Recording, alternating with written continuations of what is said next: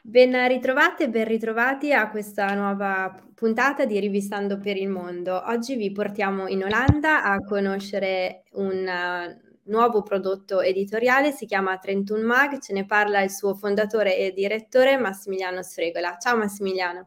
Ciao, buongiorno a tutti.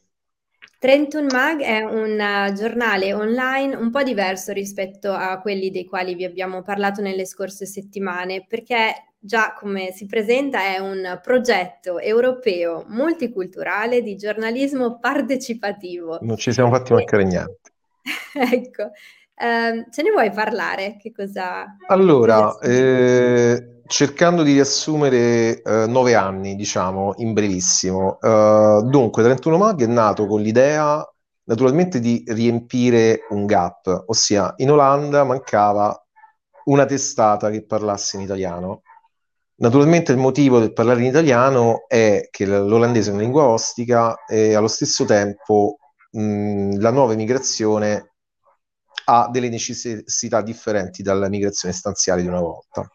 Eh, io e altre persone ci siamo posti questi interrogativi, proprio come immaginare un prodotto mediatico che potesse funzionare con, con un tipo di emigrazione atomizzata, quindi non più con uh, quella comunitaria di una volta, e allora l'idea è stata quella di costruire un prodotto intanto modulare e poi allo stesso, questa era la premessa essenziale, il motivo per cui ci sono partecipativo, multiculturale, è che ognuno di questi è un, è un, è un mattoncino.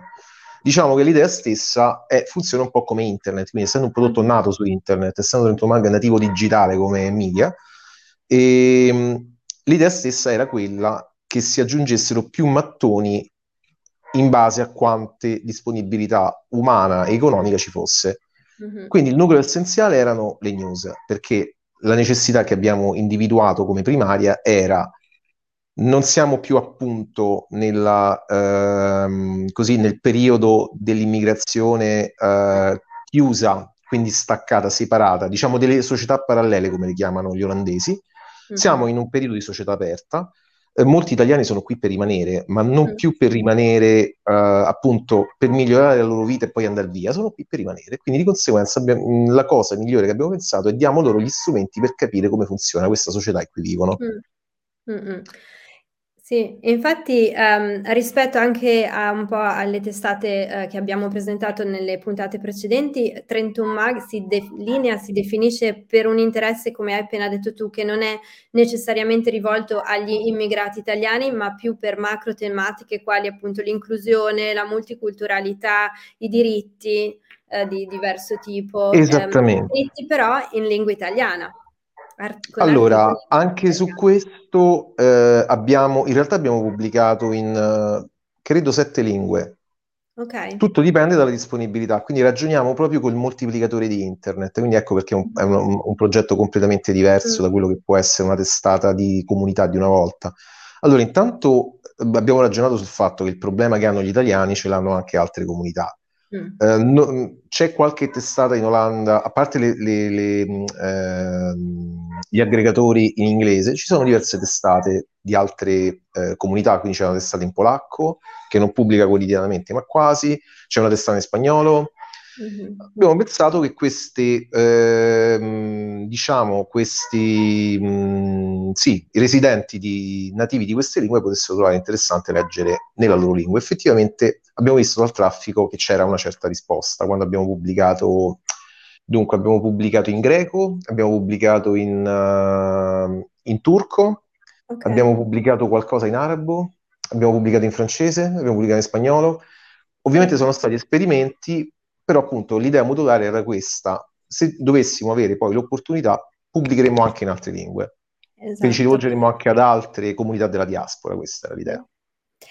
E um, un'altra caratteristica di questa rivista online che è nata, ci siamo dimenticati di dirlo, uh, nel 2014, quindi 14, è relativamente sì. nuova rispetto, rispetto, ad altre, è anche uh, la copertura. Voi vi interessate uh, di, di, quanto accade in Olanda e in Belgio, quindi trascende quelli che sono i confini, diciamo. Non è solo per, come abbiamo detto, una certa comunità in una certa ge- area geografica. Ecco. Allora, il formato Uh, diciamo il modulo essenziale, quindi il modulo, il nucleo base per il formato è riprodurre i news locali, il più locale possibile. Il motivo mm-hmm. del Glocal è proprio questo, il più locale possibile, perché ci siamo accorti che eh, sui massimi sistemi, quindi sulle questioni nazionali più o meno, sono di relativo interesse, ma se c'è un qualcosa che ti capita nella strada sotto casa, tutti sono interessati a quello che mm. capita appunto sotto casa. Quindi abbiamo pensato che questa formula potesse funzionare, voi anche per una certa somiglianza mh, culturale tra i due paesi, mh, potesse funzionare anche in Belgio e abbiamo visto che effettivamente, mh, non essendoci una testata quotidiana in italiano che copre il Belgio, ed essendo appunto una realtà così complessa, perché appunto è un sovrapporsi di tanti piani, eh, abbiamo pensato anche di cominciare a coprire quelle notizie, proprio perché appunto molte storie sono comuni, per esempio, mh, mm, una, abbiamo visto che c'è molta risposta e molto interesse sul discorso della criminalità organizzata, forse perché è una tematica comunque in Italia coperta molto, quindi gli italiani tendenzialmente sono anche più sensibili a questo tema. E, ehm, c'è un collegamento diretto tra eh, diciamo, la, la, la, cronaca criminale dell'Olanda e del Belgio e quindi di conseguenza ci siamo accorti che parlare di entrambe significa praticamente parlare della stessa storia. Quindi questo grosso modo è stato una delle cose che ci ha ispirato. Vorrei tornare un attimo sulla, su quanto hai detto prima e, e sul fatto dei, del vostro pubblico, um, nello specifico il pubblico degli italofoni, diciamo, quindi uh-huh. non solo degli italiani. Um, hai accennato al fatto che oggi gli italiani si trovano in Olanda o nel Belgio per restarci. Qual è la tua quindi percezione della migrazione uh, dal, dal paese Italia all'estero, chi sono questi, questi, nuovi, questi nuovi migranti e tra i problemi principali di cui, così, con i quali si confrontano, eh, come hai detto tu, sono problemi che anche le persone che abitano nel luogo, gli autoctoni, si vogliamo chiamarli così, um, insomma, sì, hanno gli stessi problemi. Di che, di che, problemi stiamo parlando? Per esempio, voi siete molto attenti alle tematiche sociali di inclusione. Eh, nel concreto, puoi farci qualche esempio? Allora, eh, per rispondere alla prima domanda, il discorso della nuova immigrazione, mh, diciamo che allora devo specificare quello che ho detto. In realtà eh, sono per rimanerci all'estero, intendevo. Diciamo, una volta si andava da A a B e al massimo si ritornava da A. Adesso si va da A a B, poi magari si va a C, a D, a E, magari si ritorna a B, magari si ritorna da A a un certo punto. Comunque, questa mobilità permanente ha cambiato completamente, ha stravolto completamente le dinamiche. Un esempio per tutti, uh, mh, chi segue la questione, soprattutto in Olanda, sa che passione abbiamo messo nel seguire, anche se in maniera marginale per fortuna, le vicende del, del, del Comites e dell'ambasciata. Il motivo per il quale ci siamo occupati delle istituzioni italiane era più per mostrare il fatto che non rispecchiano in più in nessuna maniera, non combaciano più in nessuna maniera con la comunità eh, chiamiamola comunità, anche su questo potremmo parlare ore, sulla collettività che, spa- che parla italiano rispetto ad una volta. Questo dimostra che l'emigrazione è cambiata totalmente, la gente non sta più, ne- eh, c'è chi sta e chi mette su famiglia, chi ha magari poi così, insomma, una prospettiva di lungo termine, ma molte persone possono stare sei mesi, tre mesi, un anno, due anni, quattro anni e quindi di conseguenza cambia totalmente i rapporti.